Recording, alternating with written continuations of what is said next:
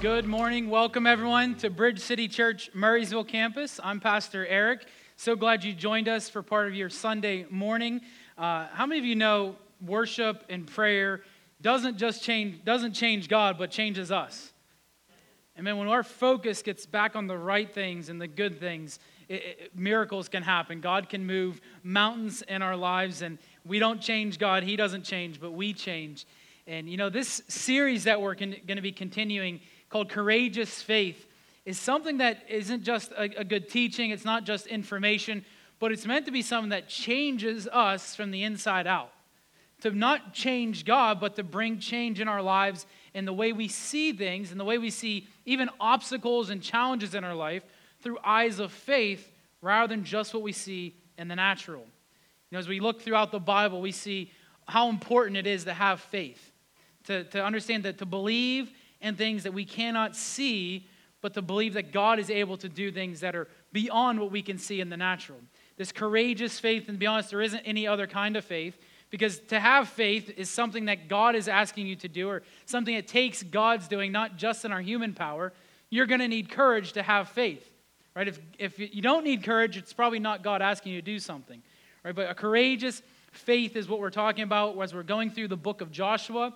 If you're joining us, you're new new to here, Bridge City Church, we've been working our way through the whole book of Joshua, an Old Testament historical account of God's people. And we've got, covered chapters 1 through 9. Today we're going to be looking at Joshua chapter 10. And just to remind you, the Bible wasn't written in chapters and verses, it was added later for us to find them. So the book of Joshua is really just a historical record of what happened. It's history. And we're just reading along chapter by chapter, just breaking it into bite sized pieces each and every Sunday. But you know, faith, thing about faith is it doesn't make things easy.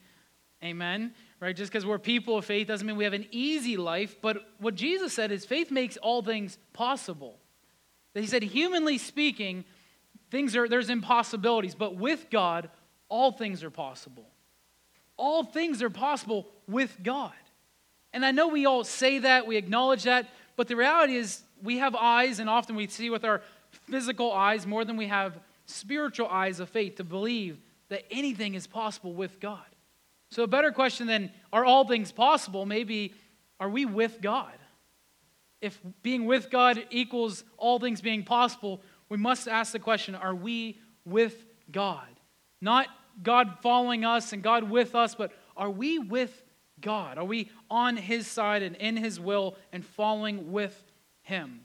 So, our big idea today is courageous faith expects supernatural results because there's always a problem, a promise, and a possibility.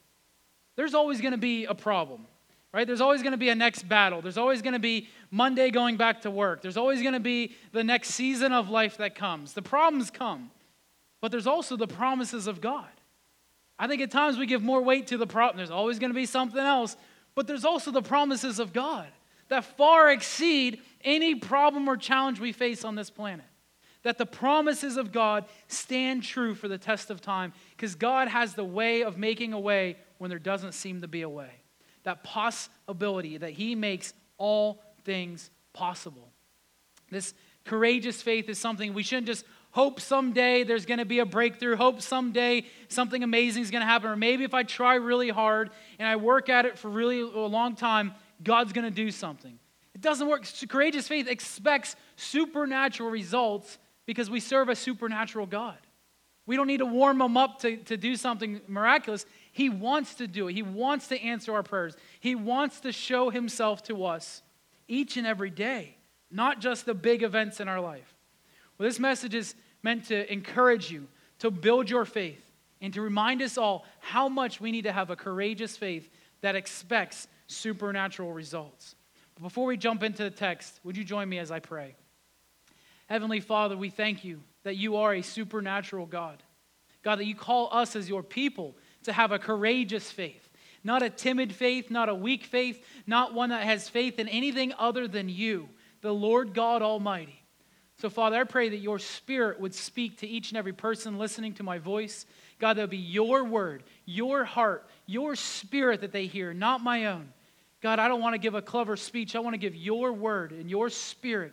So, Father, use me use us as we hear your voice and become your people who go out with courageous faith into this world who so desperately needs to hear from you.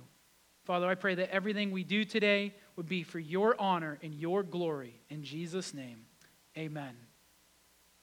Amen. So, Joshua chapter 10, so far, just to give a little recap of the, how we got here, is the Israelites, they're, they're making their way across the Jordan River. They entered the promised land. They win the battle of Jericho and the battle of Ai, and they're, they're camped at a place called Gilgal, and they're, they're made uh, allies with the Gibeonite people. Now, the Gibeon, Gibeonites, or Gibeon's a real close by town to where they were camped. The Gibeonites deceived the Israelites. They tricked them. They put on these tattered clothes and they had moldy bread, and they tricked the Israelites into thinking they were a people from a distant land. Because the Israelites weren't allowed to make treaty with the people within the promised land, but they were tricked into making a treaty, believing the, the Gibeonites were from a far off land. They quickly discovered that they were tricked, but they made this covenant. They're going to honor the covenant they made and not destroy the Gibeonite people. So there's this treaty that's made. The Gibeonites, the Israelites, they're at peace. The Gibeonites are now servants to the Israelites. And we pick up in verse 1 with the story Adonizedek, king of Jerusalem, heard that Joshua had captured and completely destroyed Ai and killed its king, just as he had destroyed the town of Jericho and killed its king. He also learned that the Gibeonites had made peace with Israel and were now their allies. He and his people became very afraid when they heard all this because Gibeon was a large town, as large as the royal cities and larger than Ai. And the Gibeonite men were strong warriors. This king, this king of Jerusalem, actually, the first time in the Bible we hear and see the place of Jerusalem, and you may have think Jerusalem is the capital of Israel. Not yet. King David made that about 400 years or so after this, that Jerusalem became the center of the Jewish faith. But it was a real place, a real location. And this king, Adonai-Zedek, his name means king of righteousness. But yet he's an enemy of the true king of righteousness. So he hears of the people of Gibeon making an alliance with Israel, and he's stricken with fear. Why is that? Because the Gibeonites were strong warriors. These strong men, these strong warriors, and there was he feared that the Gibeonites who were strong, he heard about the Israelites and what their God was capable of doing and how they'd been winning these wars, these battles. They just made a peace treaty, so he's afraid of what's going to happen to him. So, verse 3 King Adonizedek of Jerusalem sent messengers to several other kings Hoham of Hebron, Piram of Jarmuth, Japhia of Lachish, and Debir of Eglon Come and help me destroy Gibeon, he urged them, for they have made peace with Joshua and the people of Israel. So these five Amorite kings combined their armies for a united attack. They moved all their troops into place and attacked Gibeon. How many of you have ever had some success or something going really well for you in life? And then it seems like just things keep falling apart again and again and again. And I hear people say, well, just my luck or it's just the way things are. Man, every time I get a step ahead, I feel like it's two steps back. It's not to say that that's not true because when the enemy hears of success or good things happening, he will mobilize, mobilize his forces against you. We shouldn't be surprised that bad things come to people who follow God because we're following a king, following a God, and the enemy of God wants to stop that from happening. But usually he doesn't attack us head on. As we see here, the, the enemy, these five kings that come together, they don't attack the people of God. They attack the place they have a covenant with, the place they have a relationship with. And many times you won't be attacked, but your spouse will be attacked. Your kids will be attacked. The people around you or close to you will get attacked. And at times we go, why is this happening? Why is this happening? It could be because the enemy is trying to take out and distract you from the things of God that he's called you to do these, this place of covenant, these place of relationships are often under attack. So, what should we do? Well, one is to not be afraid of it, but to have courageous faith and learn how we can fight against the enemy. How can we stand up when our uh, relationships are being attacked, when those close to us are being attacked? How do we fight a pl- from a place of victory? See, God, God doesn't lose. God cannot lose because He's God. He is the creator of all things, and He expects us as His people, as His sons and daughters, to fear nothing and expect victory. We're to have no fear. Over and over again, the Bible says, Do not fear. Have no fear. Even Joshua, in the book of Joshua, God spoke it three times in the first chapter. Do not be afraid. Take courage. Be strong and courageous. He's not just saying that to Joshua, he's saying that to each and every one of us. Do not have fear, but to be bold and courageous, to stand up against opposition. See, the real threat isn't constant opposition. It's not the, the battle after battle after battle. The real threat is becoming complacent and just expecting to lose, expecting for bad things to happen, expecting for your bad luck. I don't believe in luck. I believe in the sovereignty of God, that there's a spiritual threat to our, uh, to our being, that He wants to kill, steal, and destroy. It's not bad luck, it's the enemy of your soul trying to ruin your life. But Greater is he who is on the cross, greater is Jesus who overcomes sin and death than he who's in the world. That the God is greater than anything the devil has. In 1 Peter 4, uh, Peter writes about how we shouldn't be surprised when trials and tribulations come. We should expect it because we're, we're more like Jesus when we suffer like he suffered. That we should expect to be attacked. And if you're not being attacked, it could be because we're not a threat to the devil. Right? being attacked often can be a good place to be because God is doing something that we can't yet see. To find hope and find courage that there's steps we can take to get out of the mess we're in or out of the attack that is coming our way. So let's look and continue as the Gibeonites are being attacked now by these five kings. In verse 6, it says, The men of Gibeon quickly sent messengers to Joshua at his camp in Gilgal. Don't abandon your servant, servants now, they pleaded. Come at once Save us, help us. For all the Amorite kings who lived in the hill country have joined forces to attack us.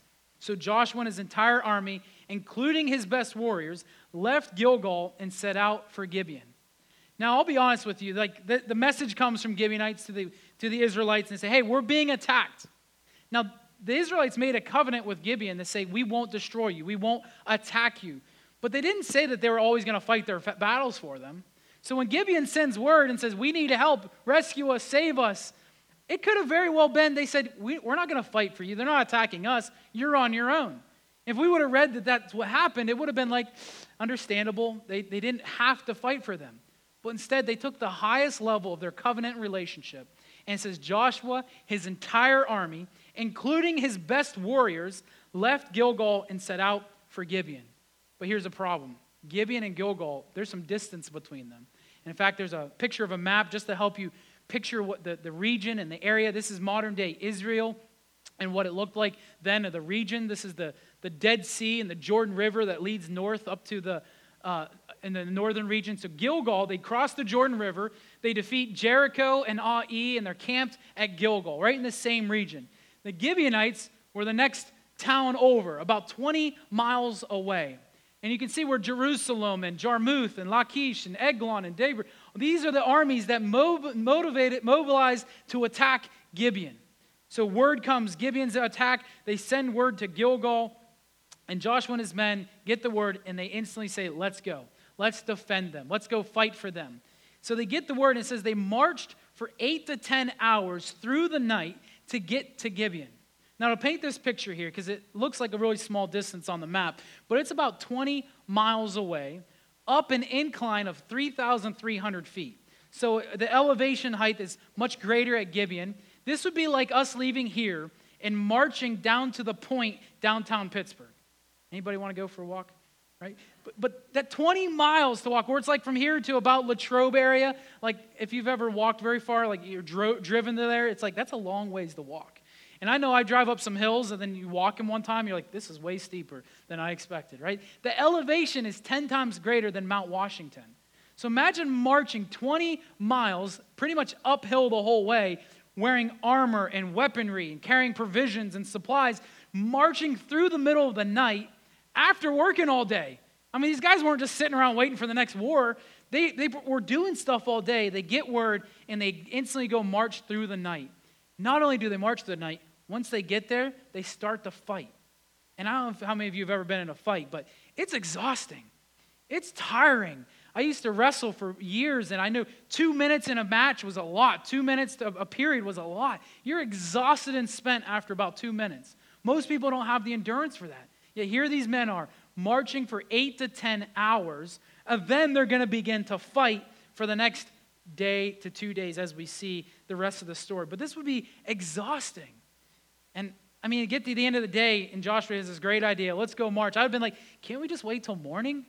Like, can't, can't we? Shouldn't we get some good rest? That, humanly thinking, that would be wise, right? To, we should rest first, and and maybe we should get some camels or something. Like, instead, they just said, let's go. We're gonna march and fight the enemy that's attacking the people that we've made relationship with.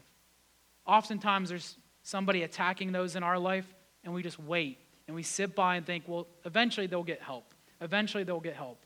But when you hear of somebody attacking your family, there's no delay. It's we're going to go. Let's go now. And we stand up and fight against the enemy of God's people. So the Lord says to Joshua in verse 8, they're about they're marching, they're on, they're going to leave, and he says, Do not be afraid of them. The Lord says to Joshua, For I have given you victory over them. Not a single one of them will be able to stand up to you. Joshua traveled all night from Gilgal and took the Amorite armies by surprise the Lord threw them into a panic, threw the Amorite armies into a panic, and the Israelites slaughtered great numbers of them at Gibeon. Then the Israelites chased the enemy along the road to Beth Horon, killing them all along the way to Azekah and Makkedah. As the Amorites retreated down the road from Beth Horon, the Lord destroyed them with a terrible hailstorm from heaven that continued until they reached Azekah. The hail killed more of the enemy than the Israelites killed with the sword. Now, God does amazing things. Amen. He does things that we would never think about. I would not think to call down a hailstorm on the people. I'd be like, we're going to kill them with a sword. It's, it's our strength, it's our doing, it's our training, it's our might. Instead of saying, God, would you fight this war for us? They're going, they're putting in place, and, and they're doing the work, but they're also saying, God, we need you to intervene here. God's results are far out, will far exceed our results on our own. God can do exceedingly and abundantly more than we can even ask, think, or imagine. To think of this, this bizarre story we read about that God threw them into a panic, and then he sent this hailstorm to kill more of them than the Israelites killed with the sword. And just to show you a little bit more of a picture of how long of a trip this was, that map you can see from Gibeon all the way down the, the road of Beth Horon to Azekah and Makkedah, how far they traveled chasing the enemy to destroy them. Again, that's a long way to run. It'd be like going to like West Virginia or beyond to Ohio. Like, I don't want to walk out to past my car. Like, we want to, they're running, they're chasing, they're fighting, they're destroying. This goes beyond human strength.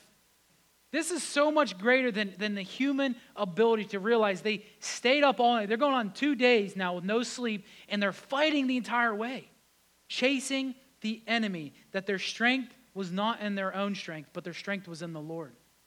God will give you supernatural strength if you're operating in His will, according to His word, doing the things that He's asked you to do. I don't know about you, but sometimes at the end of the day, I'm like, I just want to sit and do nothing. But God will strengthen you and give you the strength to do the things that He's asked you to do. We only get God's outcomes when we marry ourselves to His, his, to his orders and His commands, to what He's asked us to do. You know, I love how Paul writes it in Ephesians chapter 3, verse 20. He says, Now all glory to God, who is able through his mighty power at work within us to accomplish infinitely more than we might ask or think. I never would have thought to let hail rain down on the people and kill these guys. I would I wouldn't have thought of, of putting them into a panic. Like, God, would you make them all panic and fight each other or, or, or not be able to fight us? Like, God does things that are infinitely more than we might ask or think that situation you're facing, that family member, that, that problem you're facing, you may not see or even be able to think of a solution to it, but God has a solution to that problem. Maybe you get it soon. Maybe you have to wait a couple decades. Maybe you get it on the other side of this life. But God has a way through the way, things that we don't see a way out. When the Israelites got to the Red Sea, how are we going to get through? They're probably thinking we got to build boats or we got to try to swim. Or, and God parted the sea. They never would have thought of that. Yet God parts the sea so we walk across on dry ground. Every single time we're faced with the dilemma of God, what are we going to do? Put your faith and trust that He has a way that exceeds what we could even ask or think. Maybe that's a good prayer to say, God, would you help me expand my faith, grow my faith to believe that, God, you can do anything that you want to do. Speaking of one of those instances where God did something unimaginable, unthinkable, something I would never have thought of, is found as we continue in the text in verse 12. It says, On the day the Lord gave the Israelites victory over the Amorites, Joshua prayed to the Lord in front of all the people of Israel. He said, Let the sun stand still over Gibeon and the moon over the valley of Ajalon. Now, imagine I'm Joshua and you're all the people, and I say, Hey guys, we're going to pray for the sun to stop, to stop moving. And he's with me. You've probably been like, You're crazy. like, you need to eat something. Or, but, you, you know, the sun stood still. He did it in front of all the people. He said, Let the sun stand still and the moon stop. That God, you're going to stop time. You're going to stop the earth from rotating. Such a bold, declarative prayer. He didn't say, God, hey, if you could just help us out a little bit. He made a declarative, bold prayer to stop the sun, to have the moon and the sun stand still in the sky so that they could continue to fight. I'll be honest, I'm like, I put myself in the place often when I'm reading the Bible, like, what would it be like to be there? What, that's why I like the map. I like to picture a little bit of what it's like. And if I'm one of those soldiers and I was up all day, we marched through the night and we're fighting all day, and Joshua goes, hey, we're going to go for another day. The sun's not going to move. We're just going to keep. I've been like, Joshua, stop it. Like, we need sleep, right? But, but instead, he said, let the sun stand still and the moon stop. And it stayed in place. Verse 13 the sun stood still, and the moon stayed in place until the nation of Israel had defeated its enemies. Is this event not recorded in the book of Jashar? The sun stayed in the middle of the sky. It did not set as on a normal day. There has never been a day like this one before or since when the Lord answered such a prayer. Surely the Lord fought for Israel that day. Now, again, imagine this actually happened. It said it stayed for almost another day so they could continue fighting, continue chasing the enemy, continue for the purposes of defeating God's enemy and bringing victory to God's people. He stopped the sun, which I take as he stopped the rotation of the earth because the sun doesn't actually move. We rotate around the sun, we orbit around the sun. So the, the planet would have stopped where the sun could be in one place, the moon was in another, that they stopped rotation of the earth so they could keep fighting to move on. Now, I just think it's amazing that guy would pray a prayer like this. Right? But Joshua had seen amazing things. Again, he went through the Red Sea. He went through the Jordan River on dry ground. He'd seen the walls of Jericho come crashing down. He'd seen the victories that God could continue to give his people. That he had such bold faith to speak to the sun and say, Stop moving. And he believed that it would actually happen. And then it did. Imagine the boldness and faith that he had to have had. Imagine what we could do and what God would do if we would pray such bold prayers. To have faith to believe that God could do whatever he chooses to do. That if he wants to stop the rotation of the earth, he can do it.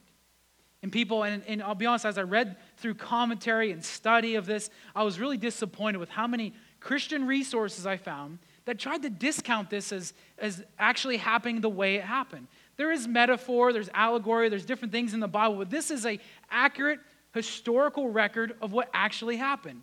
And people would say, like, well, there might have been a solar eclipse or there was a refracting of the sunlight. It just felt like a long day because they were so tired. I mean, you know, we say that, like, wow, when's this day going to end at times? But that's not what happened. It actually stopped, the sun stopped moving in the sky, the moon stood still, so they could extend this, this day out. And I've always gone to Genesis 1 1 that says if God create, God created the heavens and the earth. God created the sun. God created the earth. God created all the stars in the sky. If He so chooses to stop the earth from rotating, He's going to do it. If you can accept Genesis 1 1 that, we, that God created the heavens and the earth, nothing else that happens in the Bible is going to be too hard to understand because He created it all. But if you struggle with God, did He really create the heavens and earth? You may struggle with some of the physical things, the miracles, and the awesome things that God has done in the Bible. We got to have it settled that God created the heavens and the earth, that God is not subject to the laws of nature. Because he created the laws of nature. He created gravity. He created everything that we experience here and now. God created it. You know, he, the Bible says that he spoke creation into existence. Everything in the universe operates on the power of God's word. It's not just energy, it's the power of God's word that brings heat and light and life from the sun itself. It's God's word that spins the earth in such a perfect way that we can have life here on earth. I read people say, well, if the earth actually stopped, everything we'd fall off and, and there wouldn't, it wouldn't work right and there'd be tsunamis. And God's not subject to the laws of physics. If he wants to do that, he can do that. If he wants to raise the dead, he can raise the dead. If Jesus wants to walk on water, he can walk on water. He's not subject to the laws that he created. The impossible can become possible with God. Furthermore, as I read this, I said, not just thinking about who God is, and you know, sometimes people argue, well, that's just the Bible proving the Bible. I'm like, yes, that's perfect. The Bible should prove and support the Bible. However, history screams that this event actually took place. And let me read to you some examples. The, the people of the Cuauhtitlan people, they're a people group in Mexico, ancient tribal native people. Uh, they have recorded in their ancient history that there was a nighttime that did not end. It was a very long night. In Mexico, the Mexican annals, it says that the night appeared to be like four nights, extra long, four times as long. The Midrashim people in ancient tradition spoke about a time when the sun and the moon stood still for about 18 hours. Records in China in the, during the reign of Emperor Yao, who lived in Joshua's day, reported an extra long day. Herodotus, a Greek historian, recorded an extra long day in, in the same time frame as Joshua. Other records, uh, the Aztec people record a time when the, the sun stood still and the moon stood still the Incas of Peru, the Babylonians, the Greeks, the Persians, the Polynesians all have records of ancient time around the same exact time frame that Joshua entered the promised land of a long day or a long night. And people go, well, why is there a discrepancy? Well, it's amazing when you look at the, the Chinese, the Greeks, and the Babylonians, all of them on the, in the same part of the world where Israel is, in the Middle Eastern part. All those cultures and civilizations talk about a long day a really long time, about 18 hours where the sun did not set. But then on the other side of the globe, the Mexican and South American and Central American, the people there talked about a long night. Blows my mind of excitement of like the people thousands of years ago stood and, and recorded this event actually happening. The, the one side of the globe a long night, the other side of the globe a, a long day. Nobody's making this stuff up, right? The people recorded this in history Dozens of different ancient civilizations recorded that this event actually happened. Now, maybe the question is, how did it happen?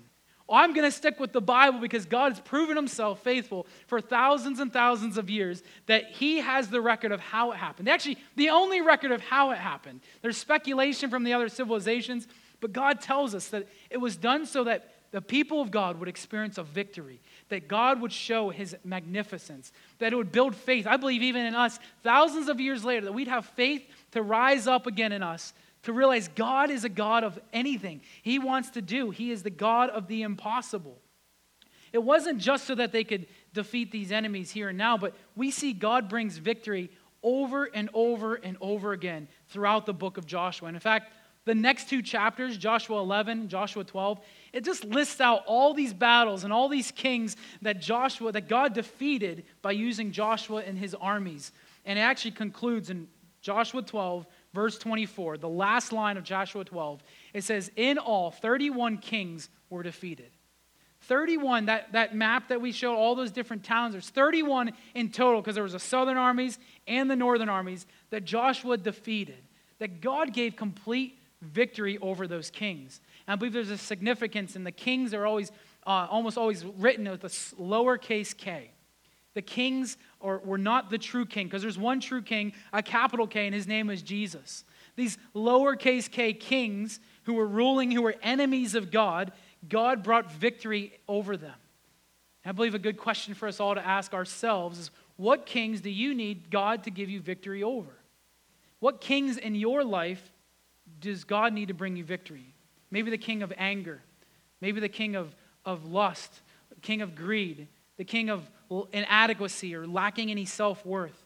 Is there a king of addiction in your life? Is there a king of something of fear, of anxiety, of worry? This king that's risen up in your life to take to try to take control over you, but there's only one king, the name of Jesus, the name above every other name that every other name must bow to the name of Jesus. That those kings in your life, those idols, those things that rise up in our lives, God wants to give you victory over them. God wants those kings in your life to bow to his name for his glory. We know ultimately at the end of the day, every knee will bow and every tongue will confess that Jesus Christ is Lord. The Bible tells us this, the Bible has proven it to us. But asking ourselves, what kings need to bow in our lives to the true king? And his name is Jesus. So, to give a little more of the, the story, as we jump back to Joshua chapter 10, you remember those five kings? They, they started a war, they started to fight the Gibeon people. And those five kings, it actually says they're, they're chased down the, the road of Beth Horon. They're running for their lives. And they find these five kings huddled together in a little cave, hiding.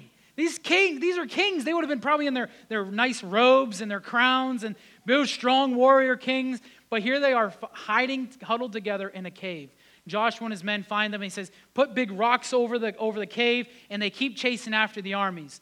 And after they go, go and completely destroy the five armies, it says Joshua and his men return to the cave. And this is where we pick up in verse 22. It says, Joshua said, Remove the rocks covering the opening of the cave. Bring the five kings to me. So they brought the five kings out of the cave, the kings of Jerusalem, Hebron, Jarmuth, Lachish, and Eglon. When they brought them out, Joshua told the commanders of his army, Come and put your feet on the king's necks. And they did as they were told. Imagine this. These guys were, were soldiers, they're fighting. And then Joshua says, Hey, you, you five, come over here. Put your feet on the necks of these kings. Like they're still kings. But yet, Joshua says, Put your foot on their neck. I believe God wants us to put our feet on the necks of the kings that are rising up against the name of God. The kings, not people. I'm not talking about people. I'm not talking about politicians. I'm not talking about you. I'm talking about the spiritual kings, the spiritual things that are rising up within our lives, attacking our families, attacking our lives to try to come and kill, steal, and destroy everything good that we have. To put our feet on the necks of those kings. Joshua says something so profound here. He says, Don't ever be afraid or discouraged. Don't ever be afraid or discouraged. Joshua told his men, Be strong and courageous, for the Lord is going to do this to all of your enemies. The same thing that God spoke to Joshua, he's now speaking to his men. He's saying, Don't be afraid or discouraged.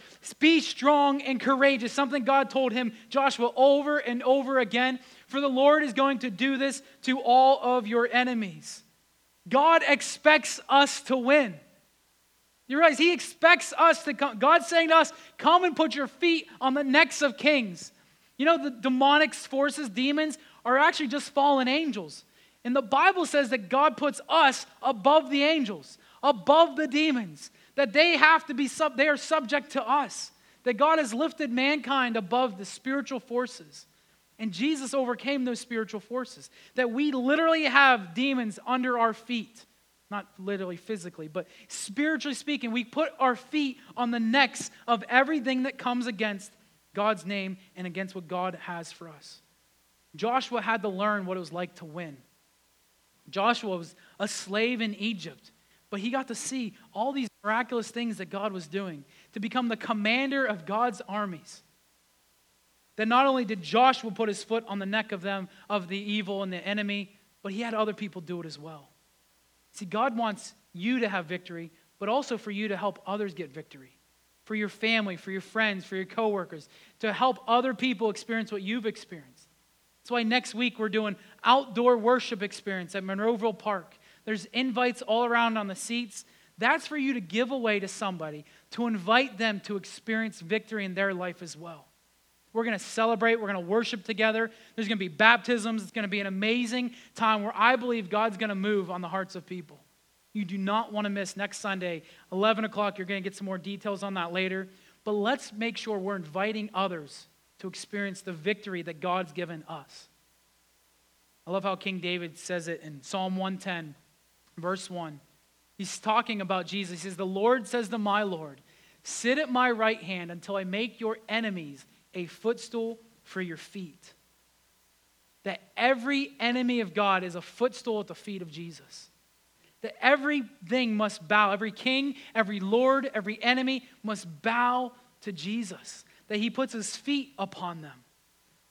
What impossibility in your life do you need to surrender to God? What, what king in your life do you need to submit to God? Maybe it's addiction, maybe it's sickness, maybe it's a, a relationship issue you're having, maybe just not believing in God enough to have faith to believe that He wants to move mountains in your life. Whatever that king is, recognize that king must bow to the king of all kings. Revelation 17 speaks of our, our future, tells about what's to come. One of the spots where we see where Jesus is, li- is listed as the Lord of all lords and King of all kings. Talks about how the, the enemies of God, the kings of this world, will come together. They will go to war against the Lamb. The Lamb is Jesus. But the Lamb will defeat them because he is Lord of all lords and King of all kings. Notice the capital L and the capital K. It's there on purpose because he is the king above all kings. He's the Lord of all lords. That every other king and Lord was created by him. That every king must bow to him. Every Lord must bow. Every sickness must bow. Every disease must bow. Every bad thing in your life must bow eventually to the name of Jesus. No matter what problem or obstacle or wall you face, it's going to fall. It's going to bow to the name of Jesus because he wants us to be with him. As it finishes the verse, it says, His called and chosen and faithful ones will be with him. We're going to be with him when those armies come and those kings come, that the Lamb, he defeats them all because he's greater than them all. And we get to be with him, watching it all happen. We're on the winning team. That should bring excitement and joy to us. That we don't have to face the enemy alone, but we can face it with God on our side. The enemy is so much smaller than the power of our God. We should have no fear and we should expect supernatural results because God is with us as much as we are with Him. I invite you to please stand to your feet because I want to pray for you. But not just a regular prayer, not just one saying, God help us, but a bold declarative prayer. And I ask you to join with me by reaching, open up your hands or lifting up your hands just as a sign of saying you want to be with God and you want to receive more from Him. That's all you're saying. You want to be with God and you want to receive more from Him. More courageous faith. Heavenly Father, we come to you, Father, as your sons and daughters. God, not timidly, not in fear or trepidation, but God, we come boldly to your throne, saying, Father, have your way within each and every one of us. That we don't just want you to follow us, but we want to be with you, the King of all kings, the Lord of all lords, the God Almighty who created the heavens and the earth. Father, give us your courageous faith. Give us the courageous faith to believe that you can do the impossible, that there's nothing beyond your ability. God, expand our minds, expand our thinking. God, increase our faith to see you move miraculous things in our lives. Father, I pray for healing right now to spread in this house. If there's anybody who has a physical infirmity, we take it to you right now, Father, and say, Be healed in Jesus' name. We cast out sickness and disease in this house in Jesus' name. Even cancer must bow to the name of Jesus. We cast out sickness and disease. We cast out uh, strife and offense, unforgiveness. Father, I come to you and lift up anybody who's feeling worthless right now. Any shame, any guilt must go because every name must bow to you. Father, would you remove those spiritual demonic forces that come against your children? God, we know your heart and your will is for your children. God, we thirst for you. We long for you. May we desire more of you than even breath in our lungs. Father, have your way. Help us be bold people of faith to declare who you really are and what you're capable of. Anything that comes against your name, we take it captive and say, Be gone in Jesus' name. Father, may your name be glorified. God, as you are the God who can stop the earth from rotating, you're the God who can raise the dead, you're the God who can bring any victory in our life that we need. So, Father, we stand in victory. We pray boldly, God, that you would have your way. Help us hear your voice to know where you are going, to walk with you. And we thank you, Father, for what you've done and what you're going to continue to do in each of our lives. In Jesus' name we pray. Amen. Amen. If you want to be someone who has bold, courageous faith, it takes seeking Him, it takes running to Him. There's always a problem, but God's promises are true, and He is the God of the possible. He can do anything. But it starts with having a relationship with Him. If you don't have a relationship with God the Father because of what Jesus Christ has done, it's really simple. You just got to say yes to what He already wants you to do. He's opening His heart to you, saying, Accept me. Accept me as the forgiver of your past. That means anything you've ever done up to this point can be forgiven if you accept Him as the only way of forgiveness. But then He wants to become the leader into your future. That He wants to call the shots. He wants to, to help you, to lead you, to guide you, to advocate for you. All you have to do is say yes to Him. If you want to make Jesus the forgiver of your past, the leader to your future, to begin a relationship with Him, to understand what that means to grow in a relationship with Him, I want to pray for you. Right where you are, but I want you to just slip up your hand. Say, That's me. I want to begin that relationship with God. I want to understand what it means to follow Him. Thank you. Anybody else? Just slip up your hand. I'll pray for you right where you are. Amen. Jesus. Thank you, Father. Father, we come to you, God, with open hearts. God, to say, speak to us once again. Father, I pray for any condemnation on anybody right now, God, that would be gone in Jesus' name, that there wouldn't be uh, fear or condemnation or guilt or shame, but just life and life abundantly as you've called for us.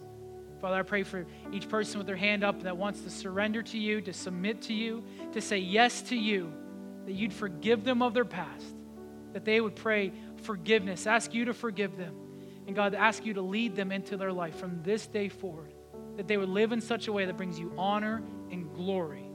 In Jesus' name, amen. Amen. Well, can we give God a great big hand? You guys can be seated. Jared, come wrap us up.